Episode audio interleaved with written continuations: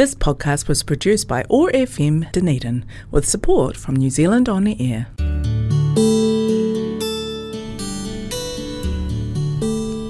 Telugu states in South India are famous for culture, temples, food, Tollywood, and sense of humor. I am Sasi, welcoming you to Namaste Telugu.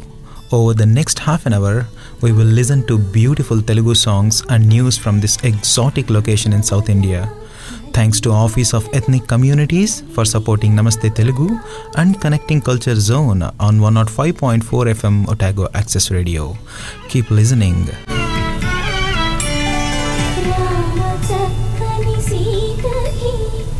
నూట ఐదు point నాలుగు FM ట్యాగో access రేడియోలో నమస్తే తెలుగు షోకి స్వాగతం. నేను మిస్ససి మన ఇండియా టీం ఆస్ట్రేలియాలో పర్యటిస్తుంది. ప్రస్తుతానికి ఘోరంగా ఓడిపోతున్నాం. కానీ ఆటలు అవన్నీ సహజం కాబట్టి ఇందులో పాజిటివ్ సైడ్గా నేను తీసుకున్నది ఏంటి అంటే హార్దిక్ పాండ్యా బాగా ఆడుతుండడం అలాగే విరాట్ కోహ్లీ కూడా తిరిగి ఫామ్లోకి రావడం నిన్నటి నాక్ తోటి మంచిగా అనిపించింది. We will get there test series hopefully win అవుతారని విన్ అవ్వాలని మనస్ఫూర్తిగా కోరుకుంటున్నాను. మా దేశానికి పక్కనే ఉన్నా కూడా ఆ దేశంలోకి ఇంతకుముందు అయితే సరదాగా టికెట్ వేసుకొని వెళ్ళి చూసి రాగలిగే స్థాయి నుంచి ఇప్పుడు వెళ్తే పద్నాలుగు రోజులు క్వారంటైన్ ఉండాల్సిన స్థాయికి వచ్చేసాం. సో అలా పక్కనే జరుగుతున్నా కూడా వెళ్ళలేక ఆలోచిస్తూ ఉండిపోయే స్థితిలో బహుశా న్యూజిలాండ్లో ఏమైనా జరుగుంటే బాగుండేది అనిపిస్తుంది. అప్పుడప్పుడు నాకు తెలిసి రెండు వేల ఇరవై రెండులో ఒక సిరీస్ ఉండాలి. హోప్ఫుల్లీ చూడాలి. క్రికెట్ ముందుగా ఉన్నప్పుడు వేరే దాని గురించి మాట్లాడడం కొంచెం కష్టం. ఎందుకంటే ఫస్ట్ మైండ్లో క్రికెట్ గురించే నడుస్తుంటుంది. అయితే ఈ వారం నేను మీతో కొన్ని మాటలు షేర్ చేసుకోవాలనుకున్నాను. కొన్ని మాటలు నన్ను బాగా కదిలించాయి. ఎస్పెషలీ జీహెచ్ఎంసీ ఎన్నికల నేపథ్యంలో గ్రేటర్ హైదరాబాద్ మున్సిపల్ కార్పొరేషన్ ఎన్నికల నేపథ్యంలో బీజేపీ నాయకులు కానీ ఓవైసీ గారు ఎంఐఎం నాయకులు కానీ అలాగే తెరాస నాయకులు కానీ లేకపోతే కాంగ్రెస్ నాయకులు కానీ చేస్తున్న కొన్ని విద్వేషపూరిత వ్యాఖ్యలు ఏవైతే ఉన్నాయో నా మనసుని బాగా కలిచేశాయి. మనకందరికీ తెలుసు మనం మన దేశం సెక్యులర్ దేశం ఒక సెక్యులర్ దేశంలో అన్ని మతాలకి అన్ని భావ వ్యక్తీకరణలకి స్వేచ్ఛ లభిస్తుంది. అయితే మనము మన ఇండియాకున్న గొప్పతనం మనం ఎప్పుడూ చెప్పుకునేది ఏంటి అంటే యూనిటీ ఇన్ డైవర్సిటీ. ఎన్నో వందల వేల భాషలు మాట్లాడుతూ కూడా భారతదేశం అనగానే ఒకటైపోయే ఒక ఫీలింగ్. ఏదైతే ఉంటుందో అది మన దేశానికి చాలా యూనిక్ కేవలం రెండే రంగులుండి సపరేట్ దేశం కావాలని కొట్టుకునే స్థలాలు దేశాలు మన ప్రపంచంలో చాలా ఉన్నాయి. కేవలం ఒకే మతంలో రెండు పాయలుగా విడిపోయి మీది గొప్పదంటే మాది గొప్పదంటే చరు నరుక్కొని చంపేసుకునే ప్రాంతాలు దేశాలు దేశాలు మన ప్రపంచంలో చాలా ఉన్నాయి. కానీ అసలు పూర్తిగా ఒకదానితో ఒకదానికి సంబంధం లేని సంస్కృతులన్నిటినీ కలిపి ఒకరి వ్యక్తీకరణ ఇంకొక వ్యక్తీకరణకు అర్థం కాని భాషలన్నీ కలిపి భారతదేశం అనగానే రోమాలు నిక్కుబడుచుకునే ఒక ఫీలింగ్ ఏదైతే ఉంటుందో ఆ ఎమోషన్ ఏదైతే ఉంటుందో అది కేవలం భారతదేశానికి మాత్రమే సొంతం. ఆ భారతదేశంలో ఈ గొప్పదనం కేవలం మనకున్నటువంటి ఆ డైవర్సిటీ ఏదైతే ఉందో రకరకాల జాతులు పాయలు వివరి రకరకాల మనుషులు కులాలు మతాలు ఇవన్నీ ఏవైతే ఉన్నాయో అవన్నీ కలిసి మాత్రమే ఏర్పడగలిగే ఒక గొప్ప ఎమోషన్ మన భారతదేశం. ఇందులో నాకు బాధ కలిగించే విషయం ఏంటి? ఎప్పుడైనా సరే నేను మైనారిటీకి సపోర్టా మెజారిటీకి సపోర్టా అనేది పాయింట్ కాదు. ఎప్పుడైనా కూడా మనుషుల మధ్యలో స్పర్ధలు కలిగించడానికి కొన్ని వేల కారణాలు ఉంటాయి. సరదాగా ఇద్దరు మాట్లాడుకుంటూ ఉంటే కూడా ఐదు సంవత్సరాల్లో వాళ్ళిద్దరూ కొట్టుకోరు అనడానికి కా అసలు ప్రాబబిలిటీనే లేదు. ఖచ్చితంగా ఏదో ఒక మూమెంట్లో ఒకరి మీద ఒకరికి భేదాభిప్రాయాలు వస్తాయి. అలాంటిది రెండు భిన్న సంస్కృతులను రెండు భిన్న నమ్మకాలని పాటిస్తున్న ఇద్దరు మనుషుల మధ్య అభిప్రాయ భేదాలు రావడం ఒకరంటే ఒకరికి పడకపోవడం ఒకరి విధానాలు ఒకరికి నచ్చకపోవడం అనేది సర్వసాధారణమైన విషయం. అయితే ఈ విభేదాలు ఉన్నప్పటికీ ఒక కామన్ పాయింట్ని వెతుక్కొని మనుషులం కదా కామన్ పాయింట్స్ని వెతుక్కోవడానికి ఎఫర్ట్ పెట్టి ఆ కామన్ పాయింట్స్ దగ్గర మన ఇద్దరిలో మన ఆపోజిట్ వ్యక్తుల్ని చూసుకొని ఆహా ఇద్దరం సంతోషంగానే ఉన్నాం. అనుకొని సంతోషపడడమే మన విధి అని నా ఉద్దేశం. అలా చేయగలిగినప్పుడే సౌభ్రాతృత్వం అని ఏదైతే అంటారో సోదర స- సోదరతత్వం సౌభ్రాతృత్వం అని ఏవైతే పదాలు మనం వాడుతామో వాటన్నిటికీ నిజమైన అర్థం కలుగుతుంది అని నా ఉద్దేశం. నేను ఎందుకు ఇంత బాధపడి మాటలు ఇలా మా ఈ ఈ ప్రొలాగ్ అంతా మీకు చెప్తున్నాను అంటే ఎప్పుడైనా సరే మనం ఒక వర్గానికో ఒక ప్రాంతానికో ఒక కులానికో ఒక మతానికో చెందినప్పుడు మన ప్రాంతం వాడో మన కులం వాడో మన కథ మన మతం వాడో ఒక రాజకీయ నాయకుడో ఒక ఇన్ఫ్లుయెన్షియల్ పర్సన్ స్టేజ్ ఎక్కి మనం గొప్ప అని చెప్పి పక్కనోడు తక్కువ అని చెప్తున్నప్పుడు అండ్ ఆ పక్కనోడు మనల్ని ఈ రకంగా ఈ రకంగా ఈ రకంగా అవమానపరిచాడు అని చెప్తున్నప్పుడు ఎలాంటి వాడికైనా కూడా మనసులో కొంచెం బాధ మన వాళ్ళ మీద మన ప్రాంతం మీద మన కులం మీద మన మతం మీద ప్రేమ కలగడం సాధారణమే. అయితే నేను మనుషులు మనం మనుషులు ఎందుకు అవుతామంటే అలా ఎమోషనల్గా ప్రేరేపించబడినప్పుడు నిజాన్ని అర్థం చేసుకొని ఒక కామన్ పాయింట్ని వెతుక్కొని నిజమే మనకు అన్యాయం జరిగింది దీన్ని న్యాయపూరితమైన విషయంలో మనం ఫైట్ చేయాలి తప్ప కక్ష పెట్టుకొని ఒక జాతినో ఒక కులాన్నో ఒక మతాన్నో ఒక ప్రాంతాన్నో అసహించుకోవడం వాళ్ళ మీద వ్యతిరేకత పెంచుకోవడం అనేది తప్పు అని మనకు మనం చెప్పుకోవడం. ఈ అటెంప్ట్ ఈ సెల్ఫ్ రియలైజేషన్ అటెంప్ట్ ఎప్పుడైతే చేయగలమో అప్పుడు ఈ విద్వేషపూరిత మాటలు ఎవరైతే మాట్లాడతారో వాళ్ళని మనం నమ్మం. కాకపోతే మన దురదృష్టవశాత్తు ప్రస్తుతం ఉన్న సమాజంలో ఎంతోమంది చదువుకున్న వాళ్ళు డిగ్రీలు సంపాదించిన వాళ్ళు మాస్టర్స్ చేసిన వాళ్ళు అంతకన్నా పైన సంపాదించిన వాళ్ళు అలాగే ఎన్నో రకరకాల బిజినెస్ చేసి వ్యాపారం చేసి పెద్ద పెద్ద ఇళ్ళు సంపాదించుకున్న వాళ్ళు సో సోషల్గా చాలా సక్సెస్ఫుల్ అనిపించుకున్న వాళ్ళు కూడా పొరపాటున వాళ్ళ మనసులో లేకపోయినా ఇలాంటి విద్వేషపూరితమైన వ్యాఖ్యలు విన్నప్పుడు అరెరే మనకి ఇంత అన్యాయం జరిగిందా? నాకు తెలియదే మనం ఏదో ఒకటి చేయాలి. అంటే వాళ్ళంతా చెడ్డోళ్ళు. అది ముస్లిం కానివ్వండి హిందూ కానివ్వండి క్రైస్తవులు కానివ్వండి లేదా హిందువుల్లో హిందువుల రకరకాల జాతులు కానివ్వండి కులాలు కానివ్వండి. వీళ్ళందరిలో ఈ విద్వేషపూరితమైనటువంటి మాటలు చెప్పడం ద్వారా మనుషులకి మనుషులకు ఉన్న దూరాలని అగాధాలుగా చేస్తున్నారు. దూరం ప్రయత్నంతో సాధించవచ్చు అగాధం పూడ్చాలంటే విపరీతమైన ప్రయత్నం కావాలి. ప్రస్తుతం ఉన్న సమయంలో అంత ప్రయత్నం చేయగలిగే శక్తి కానీ మానసిక స్థితి కానీ సమయం కానీ మనుషులకి తక్కువగా ఉంది. సో ఇట్లాంటి సమయంలో అలాంటి విద్వేషపూరిత మాటలు తప్పుగా మాట్లాడకూడదు అనేది నా పాయింట్. అది ఎవరు మొదలుపెట్టారు ఎవరు చేశారు అనేది నాకు పాయింటే కాదు. అది నేను ఆర్గ్యూ చేయడానికి కూడా ట్రై చేయట్లేదు. కానీ అటువైపు వాళ్ళు ఇటువైపు వాళ్ళు ఒకరినొకరు ఆపోజిట్గా మాట్లాడుకోవడం వింటూ ఉంటే మనసుకు చాలా బాధ కలిగిస్తుంది. బాధ కలిగించ కలిగించినప్పుడు ఆలోచిస్తే అరే మనం ఏమైనా చేయగలమా ఇట్లాంటి విషయాల్లో అని తెలిసినప్పుడు ఎందుకో మరి నా నా మా నా మాటలు వినే ఒక పది మందినో పదహైదు మందినో నాకు అనిపించింది చెప్తే బహుశా వాళ్ళు కూడా అలా ఆలోచిస్తారేమో. అలా అందులో నిజం ఉంటే వాళ్ళకు అనిపిస్తే అలా ఆలోచించినప్పుడు ఎప్పుడైతే మనల్ని ఒకరు భావోద్వేగాలతో ఆడుకొని రెచ్చగొడతారో ఆ టైంలో రియాలిటీకి వచ్చి నేల మీద మన మనసును పెట్టి దీంట్లో భా విద్వేషాలని కాదు కామన్ పాయింట్స్ని ఇద్దరికి సరిపోయే ఒక కామన్ గ్రౌండ్స్ని మీట్ అయ్యి వాటిలో మంచితనం సంతోషం వెతుక్కుంటారేమో అలా వెతుక్కున్నప్పుడు ఒక ఆనందం కలుగుతుంది సెల్ఫ్ సాటిస్ఫాక్షన్ కలుగుతుంది. మన మీద మనకు ఒక గౌరవం కలుగుతుంది.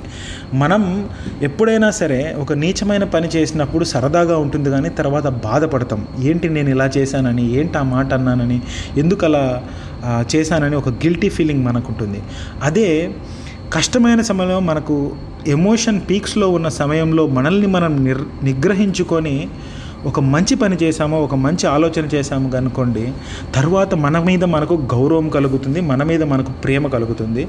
అలాగే ఈ ఒక రకమైన సంతృప్తి కలుగుతుంది. ఆ సంతృప్తిని నలుగురితో పంచుకోవడానికి ప్రయత్నిస్తాం.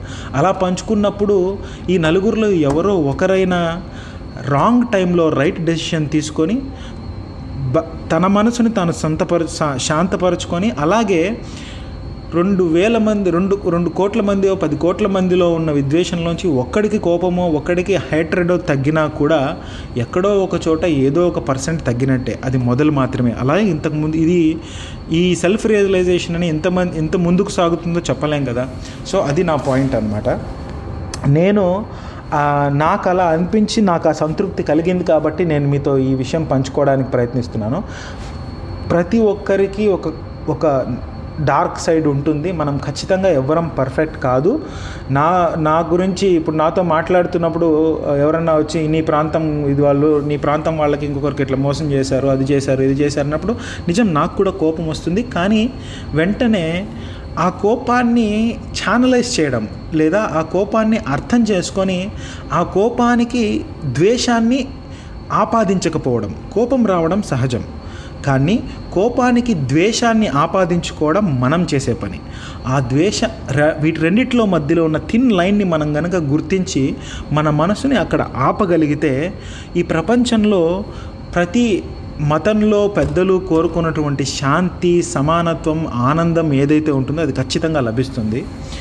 ఎప్పుడైనా కూడా మనం ఒకరిని లేదా ఒక ఒక వ్యక్తినో ఒక జాతినో ఒక దీన్నో తక్కువగా చూస్తున్నప్పుడు వాళ్ళకి ఎదగడానికి అవకాశాలు కల్పించకపోయినప్పుడు ఎదుగుతున్నలో వాళ్ళలో కొంతమందిని తొక్కేయడానికి ప్రయత్నించినప్పుడు ఆ మొత్తం జాతిలో అసంతృప్తి ఆ మొత్తం గుంపులో అసంతృప్తి రగులుతుంది. ఆ అసంతృప్తిలోంచి ఒక లీడర్ పుడతాడు.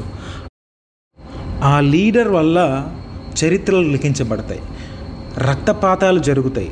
అంటే ఆ లీడర్ కారణం కాదు. అతన్ని అతని జాతిని అతని ఆ- యొక్క గుంపుని తొక్కేస్తూ ఉన్న ఇన్ని రోజుల నుంచి ఉన్న కొంతమంది వ్యక్తుల వల్ల ఎంతోమంది అమాయకులు ఎంతోమంది నార్మల్ వ్యక్తులు చనిపోతారు బాధపడతారు.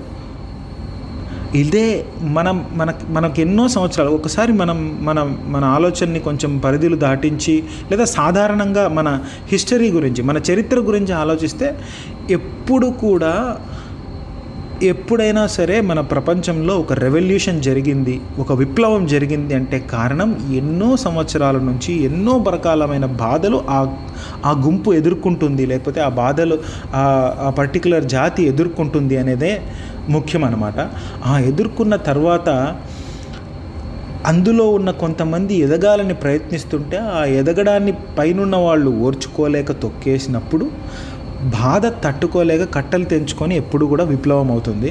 ఆ విప్లవాలు ఎన్నో మన ప్రపంచంలో మన హిస్టరీలో ఇలా జరిగాయి. మన భారతదేశంలో మైనారిటీలు కానీ మెజారిటీలు కానీ మెజారిటీలకి అన్యాయం జరుగుతుందని మైనారిటీలు వాళ్ళ మనలో మనం ఫీల్ అవ్వడం మైనారిటీలకు అన్యాయం జరుగుతుందని వాళ్ళలో వాళ్ళు ఫీల్ అవ్వడం ఇలా ఎప్పుడు ఇలా అవుతూ ఉన్నా కూడా ఇన్ని సంవత్సరాలు మనం ఒక కామన్ గ్రౌండ్ని వెతుక్కుంటూ అక్కడ సంతోషపడుతూ అక్కడ ఈ కామన్ బ్రిడ్జ్ని ఒకటి చూసుకుంటూ సంతోషపడుతూ ఉన్నాం. ఆ- ఆ స్ట్రాంగ్ లింక్ ఏదైతే ఉందో దాన్ని మనం మన తరం వాళ్ళం పోగొట్టుకోకూడదు. ఖచ్చితంగా పోగొట్టుకోకూడదు. మనకు ఎంత మనకు ఎంత కోపం ఉన్నా ఇంకొకరి మీద ద్వేషం తెచ్చుకోకూడదు. మనం ఎప్పుడైతే ద్వేషం తెచ్చుకోమో అప్పుడు ఖచ్చితంగా మత విద్వేషాలనో లేకపోతే ఇంకొకటనో ఉండవు. అంత మాత్రాన నా ఉద్దేశం అన్నిటికీ భరించాలా అవమానాలు సహించాలా? ఇవి కాదు.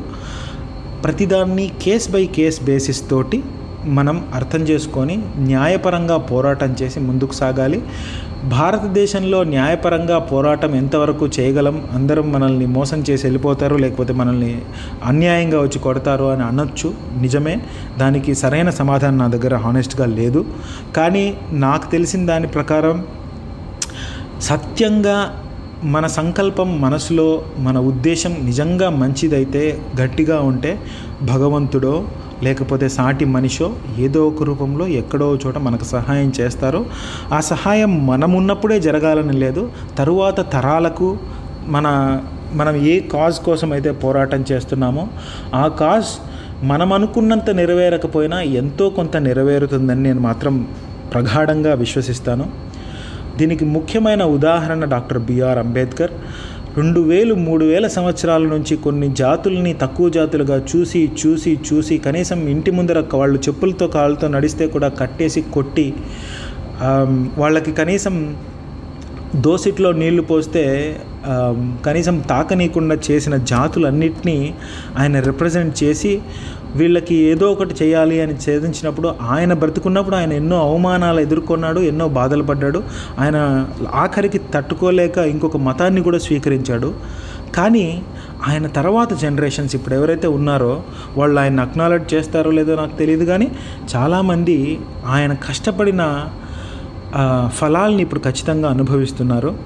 అలా అదొక ఎగ్జాంపుల్ మాత్రమే. అలా మన ఇందాక మనం మాట్లాడుకున్నట్లు అలాంటి అణచివేత నుంచి ఇంకొంతమంది రకమైన లీడర్స్ కూడా వచ్చుంటారు. మీరు ఇంకొన్ని జాతులు కొన్ని వరల్డ్ హిస్టరీ కనుక చూసుకుంటే జనరల్గా అణచివేతలోంచి పుట్టే విప్లవం ఎప్పుడు హింసను కోరుకుంటుంది. అలాంటి హింసలోంచి చాలా బయటికి వచ్చి శాంతియుతంగా చేసి నిర్మాణాత్మకంగా జరిగే ఎటువంటి లీడర్షిప్ అయినా కూడా ఇచ్చే రిజల్ట్సే ఎప్పుడూ ఫ్రూట్ఫుల్గా ఉంటాయి. అది మనకి ఎప్పుడు కూడా ఎవిడెన్స్తో ఉన్నటువంటి సాక్ష్య నిరూపించబడ్డ సాక్ష్యం అన్నమాట. డాక్టర్ బిఆర్ అంబేద్కర్ గారు రెబల్ అయ్యండి నక్సల్గా మారుంటే చరిత్ర ఎలా ఉండేదో తెలియదు కదా. ఆయన తనలో తనకు తనకు జరిగిన అవమానాలని తనకు చేసిన తన జాతికి అన్ని సంవత్సరాల నుండి జరుగుతున్న అన్యాయాన్ని అన్నీ మనసులో పెట్టుకొని చదివి చదివిన దాన్ని తెలివిగా ఉపయోగించి ఎక్కడ సాధించాలో అక్కడ సాధించి రాజ్యాంగంలో కొన్ని చట్టాలు నిర్వహి చేయగలిగే స్థాయికి ఆయన వెళ్ళగలిగారు. అంటే దాని ద్వారా ఎంతోమంది హింసాత్మకంగా చేసిన పోరాటాల ద్వారా కన్నా ఈయన చేసినటువంటి ఈ రకమైనటువంటి పోరాటం ద్వారా లబ్ సా సాధించబడిన ఫలితాలు ఎక్కువ అని నా ఉద్దేశం.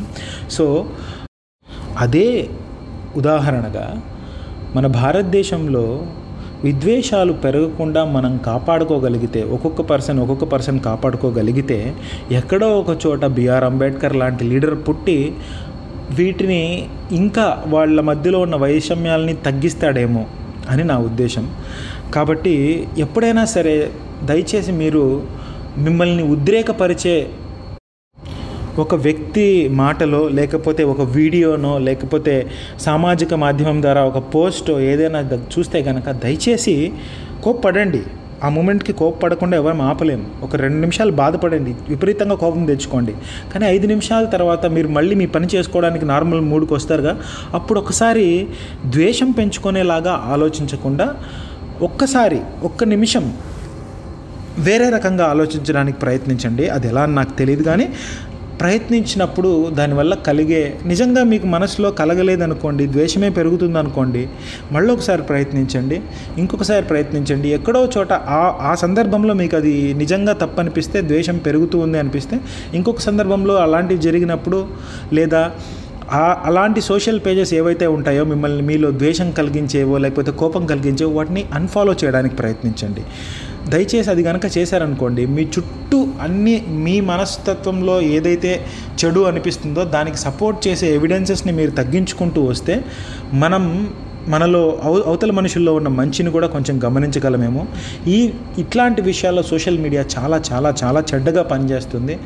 ఫర్ ఎగ్జాంపుల్ పొలిటికల్స్ పాలిటికల్స్ పరంగా తీసుకుంటే మన ఆంధ్రాలో ఎస్పెషలీ తెలుగుదేశం పార్టీ అనో జ జగన్ పార్టీ అనో లేకపోతే జనసేన పార్టీ అనో రకరకాలుగా వీళ్ళు సోషల్ వింగ్స్ తయారైపోయి వాళ్ళకు కావాల్సినటువంటి ఎవిడెన్సెస్ని వాళ్ళకు కావాల్సిన వీడియోల్ని మార్ఫ్ చేసుకుంటూ లేదా కట్ చేసుకుంటూ వాళ్ళకి సపోర్టింగ్గా చేసుకుంటూ పెట్టడం వల్ల మనమేమవుతున్నామంటే ఫర్ ఎగ్జాంపుల్ నాకు ఒక లీడర్ అంటే ఇష్టం అనుకోండి ఆయన్ని ఫాలో అయ్యి అన్ని ఆయన పేజెస్ ఆయనకు సపోర్టింగ్ పేజెస్ ఫాలో అవ్వడం వల్ల నాకు ఆయన దృష్టిలో ఆయన ఆయనలో అసలు తప్పులే లేవని అనిపిస్తుంది. ఇది మనకు చాలా చెడ్డది.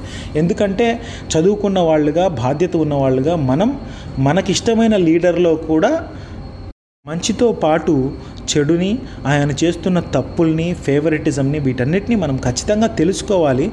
తెలుసుకున్న తర్వాత ఆయనని నెక్స్ట్ టైం సపోర్ట్ చేయాలా లేదా?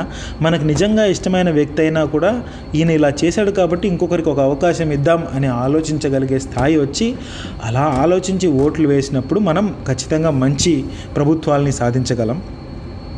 అయితే ఈ సోషల్ మీడియాలో మనకు సపోర్టింగ్ ఎవిడెన్సెస్ మన ఒకసారి మీకు ఆపోజిట్గా ఉన్న పార్టీ లేకపోతే పాలిటిక్స్ కారణంగా మీరు సోషల్ మీడియాలో ఫాలో అయితే వాళ్ళ పార్టీ పేజెస్ కూడా ఫాలో అయ్యి చూడండి. వాళ్ళు ఏమంటున్నారో చూడండి. మీకు అప్పుడు అర్థమవుతుంది. రెండు ఒకే ఫ్యాక్ట్ని రెండు విభిన్న కోణాల్లోంచి చూపించి ఒకరి మీద ఇంకొకరు తప్పుని ఎలా చేసుకొని నెట్టేసుకొని ద్వేషాలను పెంచుకుంటున్నారో. At the end of the day మన సీఎం మన ఎక్స్ మన పొలిటికల్ ఎక్స్ పొలిటికల్ పార్టీ లేదా ఎక్స్ సీఎం గారు వీళ్ళిద్దరు కొట్టుకోరు. కింద ఉన్న వాళ్ళు కింద ఉన్న వాళ్ళు సాధారణ జనం. అంటే మనం కొట్టుకుంటాం. మనకేమన్నా అయితే మన భార్యలు విధువులు అవుతారు మనకేమన్నా అయితే మన పిల్లలు అనాథలు అవుతారు కాబట్టి ఎందుకో మరి గత రెండు మూడు రోజులుగా పేపర్లో వస్తున్నటువంటి వార్తలు చదివి విద్వేషపూరితమైన మాటలు అవన్నీ నాకు చాలా బాధ కలిగించాయి కాబట్టి ఇదన్నీ మీతో చెప్పుకోవాలనిపించింది. మొత్తానికి అన్ హ్యాపీ నోట్ ఇది ఫినిష్ చేయాలని అనుకుంటున్నాను కాబట్టి నేను ఇంకొన్ని బుక్స్ ఆర్డర్ చేసి తెప్పించుకున్నాను. సో వాటిలో మరికొన్ని ఏమైనా చదివి ఎస్పెషల్లీ నేను బాగా లుకింగ్ ఫార్వర్డ్ ఇచ్చి పాకుడు రాళ్ళు అనే నవల గురించి అది జ్ఞానపీఠ అవార్డు పొందినటువంటి నవల. ఆయన ఆయన గురించి నేను మీకు నెక్స్ట్ టైం చెప్తాను. ఆ నవల చదివి దాంట్లో ఉన్న విశేషాలు మీతో పంచుకోవాలని అలాగే అడవి బాపురాజు గారి కొన్ని తుఫాను అని ఇలాంటి కొన్ని నవల్స్ కూడా తెప్పించుకున్నాను. వీటన్నిటిని చదివి దాంట్లో ఉన్న విశేషాలు మీతో పంచుకోవాలని చాలా ఉత్సుకతగా ఉంది. కాకపోతే వాటి నాకు టైం దొరికినప్పుడు మాత్రం తక్కువగా చదివి మీకు నేను ఎక్స్ప్లెయిన్ చేయడానికి సారీ ఎక్స్ప్లెయిన్ చేయడం కాదు. మీకు నేను ఎక్స్ప్లెయిన్ చేయడం ఏంటి కానీ నా అనుభవాల్ని మీతో పంచుకోవడానికి ప్రయత్నిస్తాను. అంతవరకు సెలవు. మీరు వింటున్నారు one oh oh five point four FM Otago access రేడియోలో నమస్తే తెలుగు షో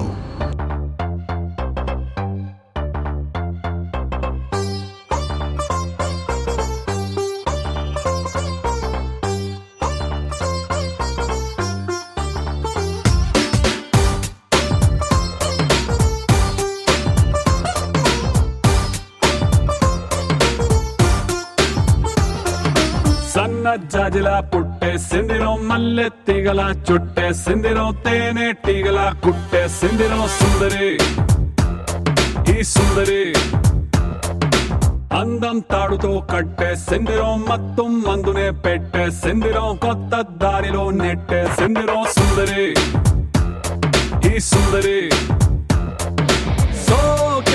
సోకే కుక్కినాదిరో నాజూకే మెక్కినాదిరో. దీన్నే చెక్కినోడికి వరల్డ్ బ్యాంక్ నుంచి బ్లాంక్ చెక్ ఇవ్వరు కాకే కట్టినాదిరో గుండె కేకే పెట్టినాదిరో. లైకే కొట్టినాను లబ్బు బండి తీసి ట్రాక్ మీద పెట్టినాను సన్న జాజిల పుట్టే సిందిరో మల్లె తీగల చుట్టే సిందిరో తేనె టీగల పుట్టే సిందిరో సుందరి. ఈ సుందరి. అందం తాడుతో కట్టే సిందిరం మొత్తం మందునే పెట్టే సిందిరం కొత్త దారిలో నెట్టే సిందిరం సుందరి ఈ సుందరి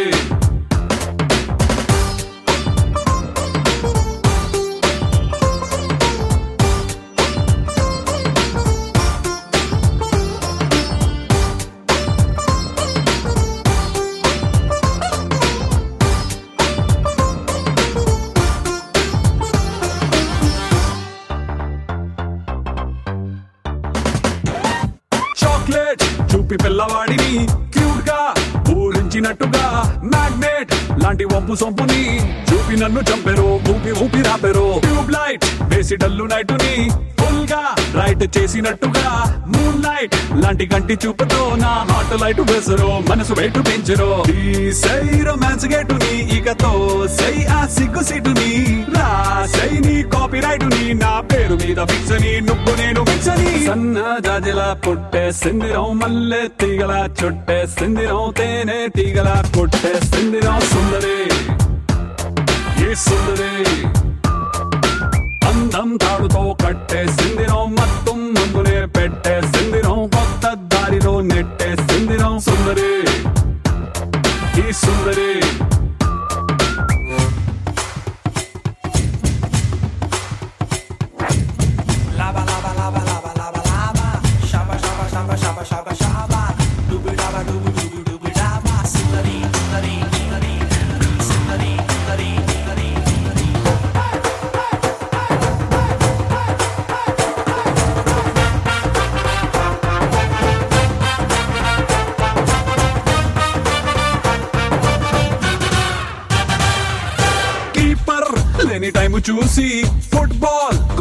గోల్ కంట్రోల్ లేని టైం చూసి హిప్ నాకు చూపెరో హిప్నోటైజ్ చేసారో రైఫల్ నే లోడ్ చేసి టార్గెట్ నే కాల్చినట్టుగా లిప్స్టిక్ తో రెడ్ తీసి లవ్ సింబల్ వేసరో బాణమేసి గుచ్చరో. రావే నా లెఫ్ట్ సైడ్కి నీ కోసం తెరిచా గుండె కిటికీ. ఓ దామి నైట్ ఫ్లైట్కి ఓ హనీమూన్ స్పాట్కి బూటి లాంటి చోటికి. సన్న జాజిలా పుట్టే సిందిరో మల్లె తీగల చొట్టే సిందిరో తేనె తీగల కొట్టే సిందిరో సుందరి. ఏ సుందరి. అందం తాడుతో కట్టే సిందిరో సిందిరో కొత్త దారిలో నెట్టే సిందిరో.